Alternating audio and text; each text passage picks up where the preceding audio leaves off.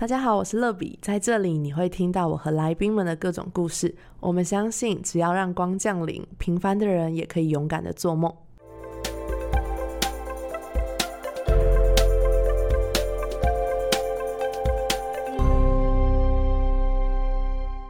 欢迎光临，我是乐比。点进这一集节目的你，现在正在迷惘当中吗？我觉得人的一生好像常常会迷惘，有时候好不容易走出去了，但是过不久又会有新的迷惘。但我想应该是因为我们一直在成长，所以会遇到新的关卡跟挑战。在寻找方向的过程当中，我们真的很需要欢迎光临，让光降临。偷偷置入一下自己的节目。今天这个主题呢，我们再次欢迎到三度上节目的好友听思，我们欢迎听思。Hello，大家好，我是听思。这次很荣幸可以和乐比一起聊聊有关迷惘的内容。嗯，那其实我跟乐比透过社群媒体认识之后，我们聊了超多，就是有关人生的事情，像是家人啊，然后人生规划，甚至连人际关系中遇到的事情也都聊到了。嗯，所以能和熟悉的人一起畅聊这种比较深层的话题，其实也蛮舒压的。希望大家都能从今天的对话中得到一点想法跟力量。哇，我觉得你刚讲的好好哦，就是有时候好像跟一些熟悉的人畅聊内心的想法、心声，就会觉得很舒压，就突然讲完好像就好了。对，这也是一个等下我们会分享的方法。对，有点像智商的感觉，对不对？对，尤其是跟熟悉的人、能懂你的人。哇，这真的是一件很幸福的事情。然后我们这次录音有一个新的身份，就是我们终于不再是网友了。掌声鼓励，对，掌声鼓励非常需要。因为我们以前两次录音，就你来上我们的节目，虽然我们讲过电话，甚至还一起开过线上课程，但是我们从来没有实体见面。然后这次录音，我们已经见过面了，所以我们从网友晋升为实体的朋友啦。那我一直很想要偷偷问你，你觉得我们见面前后之后，你觉得我有没有什么不同？嗯，我老实说，就是我觉得你给我的印象一直都没有变，可能是因为我们有互加私人账号，还有通过电话的关系，所以我觉得感觉比较熟悉。但可能比较大的不同是，我觉得看到你本人，我觉得你皮肤真的超级好，就是是我会羡慕的那种。为什么帮我夜配？你皮肤真的超好，而且是。又滑又白的那种哦，是真的吗？你是真心这么觉得？是真心夸奖，真的。因为我最近应该就是我很喜欢一个保养品的品牌，然后我就喜欢到去跟他的老板聊天。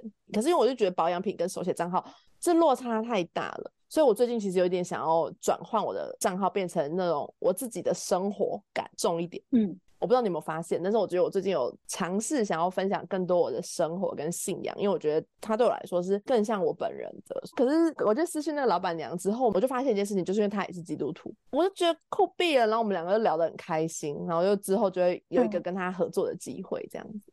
很棒，好，谢谢你给我这个称赞，让我突然有一点点自信，就是对于皮肤或者分享。有啊，好啊，那我们先回到今天的主题，有很多可以聊的。那我想要问一下听思，就是很真心的哦，就是你最近一次迷惘是什么事情？我前阵子就是有一个很大的迷惘的事情，是跟社群经营有关，可是其实也是跟我就是有点像是人生规划有关系。然后这个迷惘大概维持半年这么久。可是我觉得会就是迷惘那么久，是因为我一直都没有找到一个明确的方向，有点像是有很多想法同时出现。可是我觉得这个想法有它的好坏，另外的想法有它的好坏。可是我没办法，就是很立即的决定说我要往哪一个方向走。那其实这个迷惘，我那时候见面也有跟你聊过，就是有关于我听是这个账号，因为我未来要去美国工作三年嘛，那我听是这个账号要不要同步分享我在美国生活的事情？嗯，可是因为我觉得这跟我现在的账号定位又比较不一样，所以我就特别迷惘这件事。我觉得你跟大部分的人迷惘不太一样，因为你的迷惘是你的账号很清楚的定位，然后你要加一个新的主题，所以你有点犹豫。但一般人是乱抛很多，就想抛什么就抛什么，然后所以他会迷惘，他找不到他的定位。你有没有发现？好像是，因为好像很多人就是对社群媒体有兴趣，他可能会找不到他要 focus 的主题是哪几个。因为我觉得你有一个点，就是一般人的兴趣都太广泛了。就是我不会说我只喜欢这个东西，然后这个东西就很专精。因为一般人都是喜欢很多东西，但大部分东西都会觉得自己好像半桶水、半吊子的感觉，哦，对不对？就是会觉得我今天很喜欢用钢笔写字，可是我对钢笔不够熟悉，我不敢开一个 IG 在介绍钢笔，因为我觉得。我也不可能比小品雅集厉害啊，不可能比钢笔工作室厉害啊，我怎么好意思出来讲呢？但是我又喜欢，然后可能喜欢化妆，可是我觉得那些美妆 YouTuber 都比我厉害，我怎么敢在在他们面前讲？然后我就觉得哦，我喜欢好多东西，可是我找不到一个我可以做的。很多人是这样子，听当说好像是，可是可能跟真的一开始经营的定位有关系，因为我那时候就是打算以自我成长这个面向去走，所以我在想说，因为其实我一开始就是最原本想要分享美国的事情，是有点像是。就是可能分享当地的风景，然后跟一些我的生活记录，就有点像是废片或是废文，是比较偏知识性内容，没有那么重。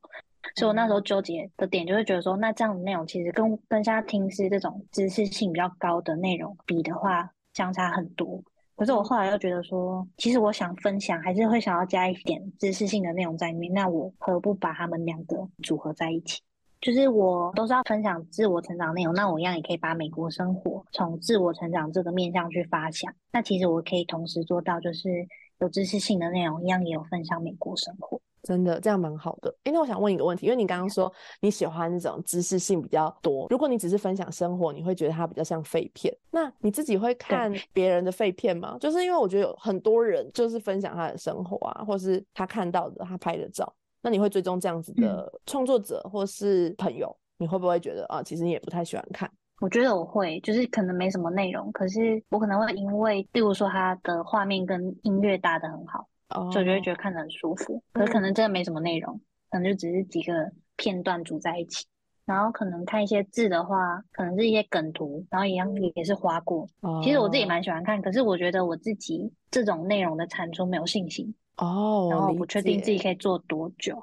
对，所以你觉得你可能原本的那个方向是已经走习惯，然后你擅长的，所以你会有点害怕它去跟动。对，哦，那你怎么面对这个迷惘？就是因为我知道上一次我们见面到现在已经过好几个月，然后其实你虽然我们没有常常聊天哦，但我都觉得你好像重复提起这件事情，表示你真的非常 很多次。对，所以你是怎么面对这个心情跟这个状态？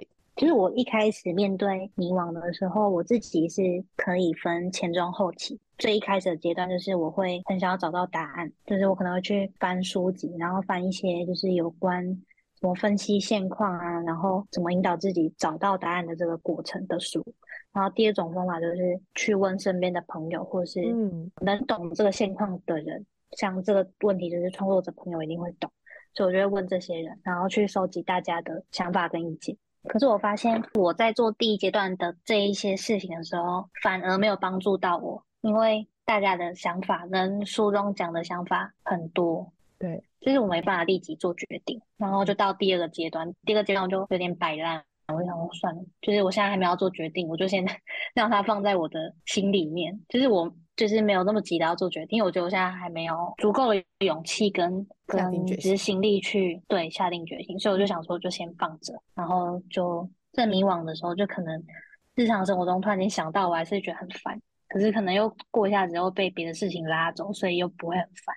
而这件事就是维持在我心中大概半年这么久，然后到第三个阶段就是真的时间很近了，就是我真的要去美国，然后我也应该要快把这个决定跟大家讲。让大家有个心理准备，嗯，所以我那时候就是直接在线动问大家，那我发现大家回复都是觉得放在听时就好，就是不用再额外再拉一个新的账号。那我觉得就是我特地去问我真正重视的这一群人的时候，我发现他们的回答会给我就是有点打强心针的概念，就是我可以很快就可以知道我要做什么决定是比较好的。嗯，我其实因为我自己有就有两三个账号，然后我有时候觉得经营这么多账号其实蛮累的。但我自己会遇到的困难，是因为我的所有朋友，或甚至有时候可能有一些同事或长官，他们也知道我的账号，然后我觉得这样很赤裸，就他们知道我是谁，然后他们也知道我的账号，所以我有时候觉得，我有时候想要分享一些可能比如说迷惘的事情也好啊，困惑的事情也好啊，大家都会看到。然后他们就会在遇到你的本人的时候关心你，但是我觉得平辈的朋友就算了，有时候是厂商长官，这个时候会非常的尴尬。我不知道你怎么有那种感觉，就是就像我前阵子就有分享一篇，就是如何走出低潮或如何走出迷惘的那个系列，然后我就在那两个礼拜吧，我生活当中遇到一些。对我来说是长辈的哥哥姐姐，他们就关心我，可是让我反而更压力。因为我觉得你们可以假装不知道或是看到就好嘛。就是我觉得他特别来问我这件事情让我压力。就例如有一次，我就在我的乐比的账号上面，就是分享一个我高中时候的一些情感的经历。然后呢，嗯，我的同学就来问我说：“是补习班的那个某某某吗？”对，然后我就觉得已经 过十年了，可以不要猜测了吗？已经够久了好吗？就是我分享出来，只是想要跟大家分享我当时候的心境跟那个感受。我觉得它是一个文学创作，可是你真的要告诉我说他是谁谁谁的时候，一定要去探究那个原因的时候，我反而觉得好压力哦。然后这件事为什么我不想要在乐笔上面就是写我所有的事情？就像我开一个新的感恩日记，就是我觉得感恩日记是我很 real 的东西，然后我不想要在乐笔上面跟大家分享。对，我就会变成有点这样子哦。但是每次都要切换账号，就会让我感恩日记没办法日更。我大概就是变成周记，感恩周记，一样有感恩就好。对，也是啊，也是。OK，其实我觉得有时候迷惘好像也不是全然不好。可是我觉得要讲出这句话，其实本身有点痛苦。可是经历过迷惘的人应该都可以理解，失败有时候真的是成功之母。这句话哦，小故事 大哲理哦。八股？对啊，是有点八股。可是我觉得它是。真的，因为这句话可以一直存留到现在，就是很多人都这样走过嘛。因为迷惘，我们才会想要走出来，然后离开迷惘，我们就会到新的地方，就会有成长，就会有改变。只是有时候我们会害怕那个改变，但没有遇到难题，怎么会想要解决呢？对不对？对啊，嗯。那你自己是怎么看遇到迷惘这件事情？其实我的想法跟你还蛮像的，因为我觉得迷惘对我来说很像是一个走出舒适圈的过程。就是会迷惘，然后会纠结。其实我觉得最大原因就是因为我们想要做出改变，可是这个改变我们需要花很大的勇气，或是就是我们不知道未来会怎么发展，可是心中就是有很渴望去完成这件事情，所以我们才会觉得很迷惘嘛。可是我觉得迷惘真的是一件好事，就是它能让你去看见自己的需求。就是你会发现，哦，原来我也想这样做，我有这个野心或者什么的。就是你也可以看见自己还有什么阻碍是跨不出去的。嗯，所以我觉得是一个还蛮好的机会去突破跟挑战自己。对，真的。那你有没有什么比较深刻的经历？就是你遇到这个迷惘，但你做了些什么事情，或是后来你走过回去看的时候？觉得自己可能成长了，或者是自己不同了之类的，就是我做去美国工作的这个决定，因为我那时候内心是很渴望想要离开家，我已经在同一个地方生活二十几年，就是很想离开，就是原本所居住的这个环境的这个迫切，就是一直在我心里面。可是我那时候刚好交了一个三年的男友，然后那时候那一切都很稳定，然后我想说，就是到底要不要去做这个决定，让自己就是可能要面临远距离啊，然后原本可能居住的生活全都不一样，然后你要去面对很多新的挑战，然后那时候就是也是有迷惘一阵子，后来就是知道自己很渴望，是因为我那时候就问自己一个问题：假如我今天就是已经躺在棺材里面准备要死掉，那我会不会对于我没有做这个去争取去美国？工作这个决定感到后悔，嗯，那我答案是会。如果没有去争取，我一定很后悔，我觉得我这一生都白来的这种感觉。然后我那时候就把这个思考的过程跟我那时候男友讲，然后因为他是没办法接受远距离恋爱，所以我们就是我把这一件事情跟他讲之后，就决定分手。然后那时候也是真的超级无敌痛苦，因为分手就是要一段时间疗伤期嘛，然后加上我要到新环境，又有一段时间的需要熟悉的时间，所以其实我去年大概整整一整年都是在蛮低潮的情况下度过。可到现在过了一年，就是我情商也走出去，然后工作慢慢上轨道。其实我觉得还是很感谢当初自己有做这个决定，然后也很感谢当时的男友有赶快下决定提分手。因为我觉得，如果他不提分手的话，我可能到现在我还要思考说，哦，我五月底要去美国，然后男友在台湾，我要怎么办？我可能还会很纠结这件事情。我现在单身，我就直接飞，我就顾好我自己，我决定就好。没错，我就觉得好像当初真的很痛苦的决定，现在看就用另外一种心境去看待，就不会觉得那么的可怕。是，那时候要做这个决定，应该也是很不容易的吧？对啊，可是真的那时候真的太想离开家里。然后加上又想出国工作这件事，哎，那我很好奇，就是他不能接受远距离的原因是什么？因为通常一般人其实都是可能先远距离之后才发现，哇，原来爱是抵不过距离的。就是大家一开始都会说没关系，我会等你什么，就是都会有一些浪漫的台词啊。我其实也蛮佩服他，就是他还没有经历过远距离，但他就知道他没有办法胜过远距离。就是他有跟你聊过，或是那时候有讲什么吗？其实那时候有想要多聊这部分，可是他就是蛮快决定。哦，所以也没有机会去了解。我还是就是不知道他背后原因，真正不敢的原因是什么。可是，如果以我对他的了解啊，我觉得可能跟因为他个性是会想很远，可能想三到五年之后这么远的一个人，所以他可能会觉得，说未来这么不稳定，他可能三年内他都要必须要忍受，可能就是见不到面啊，然后很不安，然后可能辛苦的时候没有人在的这种情况，他可能觉得就不要继续下去，就是长痛不如短痛的概念。对，可能谈恋爱就是还是要彼此开心比较重要。嗯，理解，真的是一个很不容易的过程。但我相信你去美国之后会有很多新的发现，然后新的机会跟新的眼界，所以我也很期待你到时候在听思分享美国的生活。嗯，对，超酷的。好。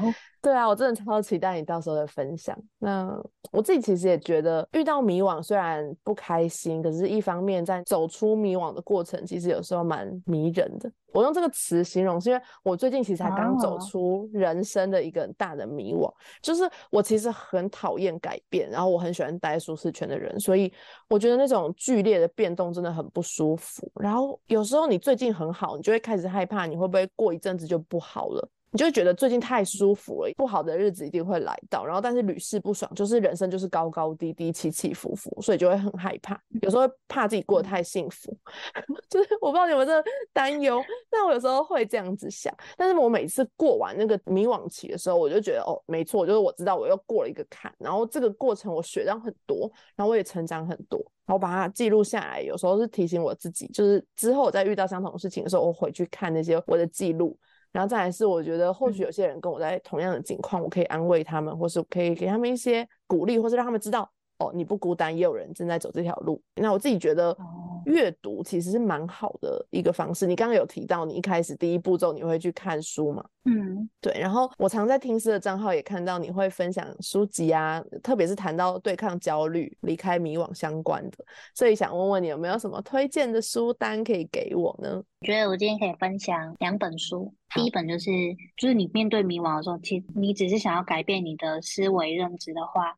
可以去读《习惯红利》这本书，它是也是我近期分享的书籍。那我觉得它里面真的是超级实用，因为它除了讲就是偏心理学跟偏理论内容的，它也都讲很清楚。然后它会把这个理论应用在实际面，所以你就是可以从中找到有点像是 SOP 的步骤去执行。嗯，那我很喜欢他书中，就是还有一段是谈到底层价值。因为那时候对底层价值没有什么概念，然后其实他说底层价值是他原本是用在评估一家公司的获利能力。那如果你将这个概念运用在你选择这件事情上的话，其实你就是要去找出一个选择背后真正有利于自己的根本价值。会不会有点文绉绉？有一点，我知道我超级无法看这种自我成长的书，就是因为我都看不懂，就是我对这种理解力很差，可我对于文学的理解力就会高超级多。然后我刚听完，我就想说，到底什么意思？再讲一次，在讲什么？好，对，就是我我的理解这一段话可能没有讲很清楚，可是它其实它真正的意思是，就是你要在你每次做选择的时候，都要倾向用更长远的目光，例如说这件事这个决定对三到五年后自己会有什么改变，那你要去倾向就是你要去做这些对根本价值的事情去做选择。哦，理解理解，我觉得你好适合写书诶。哎，你讲的我比较能够理解，就是你讲我就瞬间听懂。可是刚刚那些话，我就觉得可以不用讲的这么绕路，就是可以平铺直叙的来。他可能都在精简每一个词，他可能用一个词精简所有的内容，所以他那个底层价值的意思就是做这件事情最根本的价值。例如说，我们很长短视经历，就是例如说，你想要吃眼前很好吃的食物，还是要选择健康的食物？嗯，这种。然后就想，哦，那到底哪一个选择是对三到五年后自己是真的比较好的、比较健康的食物？对呀，对，大概是这样。通常那种正确的决定都不一定是太舒服的，我觉得。对，对吧？就是人通常都想在舒适圈，但是他们通常都不在舒适圈里，不在，就是你要通常都夹杂一些痛苦。对我们好像悟出了什么人生大道理，好像还可以就是成出一本成长的成长就是 在痛苦的眼泪当中前进的。那第二本书呢？第二本书是它书名是叫《最有专注力的一年》。它这本书很特别，就是作者把他一年想要改变的领域划分成十二个月，所以他等于每个月他都要专注在一个他想改变的事情上。可他这个想改变事情，他扩及很多，可能跟家人有关，可能跟他的财务能力有关，就是各个面向他都有触及。然后他比较特别，就是他透过实验的方式，他以他自己作为实验体，就是他这个人去做，在这个领域他想要做这个改变，那他经过什么样的步骤，他遇到什么样的困难，然后他最后是怎么达到的。所以我觉得看这本书的很特别，就是比如说你可能对其中一个面向你想要改变。可是你不知道你可能遇到什么困难，或者是你不知道该怎么做，就可以去看这本书，它可以帮你列出，就是也是有点像是方法。然后你可能会遇到困难，你也可以提前预习。所以我觉得这也是一个蛮适合，就是你在迷茫的时候，可能你害怕的事情，就从这本书去找答案。嗯，那我觉得你分享这两本书讲完之后，我都还蛮想看的。去看，不然就先看我贴文。有啦，我有贴文两本书我都有，对，都有分享。对我都有分享。OK，我自己就是也很想要分享一个，我觉得因为我自己身为基督徒嘛，然后我们很常在迷惘的时候都会祷告，对就是我自己会觉得，可能没有信仰的人，他们可能会很难理解为什么我们要花这么多时间去祷告，就是不如想点解决方法，然后祷告感觉是一个比较消极的方法，就很多人可能会。这样跟我说，但我自己觉得，在我每次走出迷惘的过程当中，就是祷告对我来说就有很大的翻转力耶。我不知道怎么去形容，就是你上次不是有来过我们教会吗？对，你觉得被祷告的感受是什么？你说我被别人祷告还是我自己祷告？你被别人祷告跟自己祷告都可以。我觉得自己祷告的过程有点像是冥想的过程，就他给我感受是蛮像的，因为冥想你是什么事都不想，就是探索内心。对，可是你脑中其实会浮现一些想法嘛。嗯，那我觉得祷告就是你也是很认真去祷告这件事，那可能你祷告的过程中，你会我的感觉是他有点像是在跟自己对话，然后你可能闭着哦，眼睛，你做这件事，你可以很认真去专注于这件事，嗯然嗯后你就可以把你自己所有想的，然后可能你有什么方法在祷告中一次讲出来。嗯，的确然，后被祷告的时候是别人给你力量，然后你可以根据你刚刚祷告内容，然后根据大家祷告给你的力量，你就会觉得说自己好像可以去有勇气去做这件事情。嗯，哦，原来是是我的感觉这样子的感受。我自己以嗯前被祷告的时候，对，可能我还是会觉得好像是对方很了解我，或是有一种被同理的感觉吧。以前，对，嗯对就是刚认识这个信仰的时候，但我现在觉得祷告，它给我支撑的感觉，会是因为我真的有一个对象在祷告，然后我真的从不是从我自己幻想出来有一个我感受不到的对象，然后好像在听，而是我真的知道上帝在听，然后他也回应我的祷告的那种感觉。所以我自己觉得我还蛮常走出迷惘的时候，是因为祷告，然后因为神的话语，对，这还蛮特别。然后我还有一个很想分享的，就是我前几年有一段很低潮的时候，然后我看了一本书，就是叫做《你吃的盐跟我吃的饭不一样》。然后这本书其实就在讲两代差异，因为那一段时间我的迷惘就是来自于我常常觉得世代的差异很痛苦。就是我们跟长辈，就是父母也好，老师也好，老板也好，还有那时候嗯我有在教会嘛，教会的牧师就是年纪也是我们父母差不多，所以我就是常常会觉得我们两代之间很不同，可是我们要常常一起做很多事情。然后我那段时间就是很迷惘，不管在工作上，在教会里面，我觉得我快要走不下去了，因为我觉得跟他们很难沟通。嗯对，然后那时候我看这本书，就这本书里面在讲很多世代的差异，跟他是怎么学习去跟上一代还有下一代沟通，然后对我那时候很迷惘的状态很有帮助，所以我就很想推荐，如果有正在世代差异的人，可以看这本书，我还嗯蛮喜欢的。好，那今天的最后呢，很开心听时间来上我们的节目。那因为你即将要出发去美国了嘛，嗯，所以最后想要请你分享，因为这件事情其实带给你很大的焦虑，但你最近渐渐的走出来。那去美国有没有什么是让你期待的，或是现在还有一点担心的？然后如果我们大家也可以为你祝福，或者给你一些鼓励。嗯，期待的话，真的期待蛮多，可能就是期待，就是真的要靠自己生活的这件事情。因为我觉得现在生活在台湾还算是很方便，就是你可能不用到会煮东西，你就在外面买东西，你就可以解决三餐。可能就是房租啊，跟一些工作，可能都还是在自己熟悉的范围。可是你去一个新的国家，这个完全不一样。在美国物价超贵，对然后非常你什么都要靠自己，对，超级无敌贵，所以你就等于什么事情都要靠自己。那我觉得其实还蛮期待这件事情发生，就是我有点好奇我自己可以做到什么样的程度。嗯哦，这个想法很正面积极，非常好。我真的很可能期待这件事，真的期待很久。对呀、然后担心的话，可能还是担心那个语言吧。日常可能没有那么担心，我比较担心工作的，然后还有嗯跟不同文化背景的人相处。对，因为你刚说语言的时候，我有点纳闷，我想说你语言程度不是已经很好了吗？你没有到很好，会担心的其实不是生活上的啊，是文嗯化背景不太一样。我觉得连思想都很不同完全不一样。就是现在在工作就已经感觉出来不同在哪边，所以就有点害怕。嗯，我觉得好厉害哦，就是你可以用不同的语言跟别人一起工作，这件事情本身就真的已经很厉害了。谢谢，哎、你接还是夸奖。你你还是不太擅长就是回应，对不对？被称赞。回应别人赞美。好啦，因为今天节目的最后，我们还是要为听师抽一个祝福卡。虽然你已经来我节目这么多次，但是我们还是要抽。好啊，在圣经当中有一句话我很喜欢，就是神的话是我们脚前的灯路上的光，所以我觉得要走出迷惘，真的非常需要有一句神的话语。那我现在来帮你抽一张今天的卡，好酷哦！这张我没有看过诶，你今天抽到的主题叫做“你可以幸福的哇哦，”，听起来就是一个上上签的感觉啊，好啊。棒哦！然后内容是可以幸福的，对，你可以幸福的。等一下我拍照给你。然后封面有一句圣好经的经文，在以赛亚书的四十三章第二节：“你穿过洪涛，我必与你同在；你渡过江河，必不被水淹没；你在火中走过，必不会被烧伤，火焰不会烧到你身上。”好，那内容是哦，好棒哦！很棒，对不对？我刚才也看到这一节经文，觉得很感动。然后内容是：有时你被生活、被工作、被过去的伤害偷走了幸福的可能，以为自己不配，以为生命就是如此，以为自己还不够好，以为自己只能这样了。过去的伤痛阻碍你相信自己会幸福，也阻碍了你往前进的勇气。但耶稣在你最痛苦的时候保护了你，你不用活在过去的阴影中，也不需要活在别人给你的标签之下。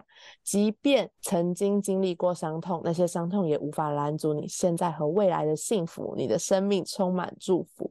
天啊，也太符合今天我们所讲的内容。对啊，我觉得就是在听，很奇妙，真的是上帝有在听诶、我真的是，我最近发现我的 podcast 量很少，所以我就这几天这个礼拜其实都满满的，录了三集。今天才礼拜三，我从礼拜天到现在已经录三集，嗯，然后每一个人抽到的那一张卡都是我们今天聊的内容，真的超神奇。我都觉得，嗯就是上帝真的有在听、欸，因为我抽出来的那一张，就是跟别人交换，你都会觉得不对，可是神真的有在听。对啊，所以嗯我相信，就是祷告是我们在跟上帝说话，所以上帝也会听。然后，所以听众们，如果你正在迷惘当中，然后你需要一些建议的书单，你可以私讯听思；但如果你需要被祷告，你可以私讯乐比，我可以为你们没问题祷告，我已经推对荐书给你。对，然后如果听师在美国随时有什么状况，你都可以私讯我，我都会为你祷嗯告。你要文字版、语音版、影片版都可以跟我说，好不好？好，服务很全面的感觉。，对，服务很全面，就是整个你要一个，然后给你三个，好吧？那今天超级开心，听思可以来跟我们分享这么多关于他最近的迷惘，然后他怎么面对迷惘，他在迷惘当中做的一些选择啊、决定，他看的书。我相信今天点进这集的你，或许正在迷惘当中，也有可能是还没有迷惘，但你未来可能会经历迷惘。但我相信上帝很爱我们，然后他让我们经历的都是我们能够承受的，所以你不要担心，也不要害怕，相信我们今天的分享也都可以成为你生命当中的一些祝福。那我们也祝福听思去美国这三年会发生很多事情，但是这些事情或者这些的困难挑战、这些迷惘，都会成为他幸福的一些养分跟动力。那我们今天的节目就到这边，我们下次见，拜拜。拜拜。节目的最后，想邀请大家给欢迎光临五颗星，并且留言分享你的心得。想更多认识乐比的话，欢迎到我的 Instagram sunlight 零零七底线。我们下周见。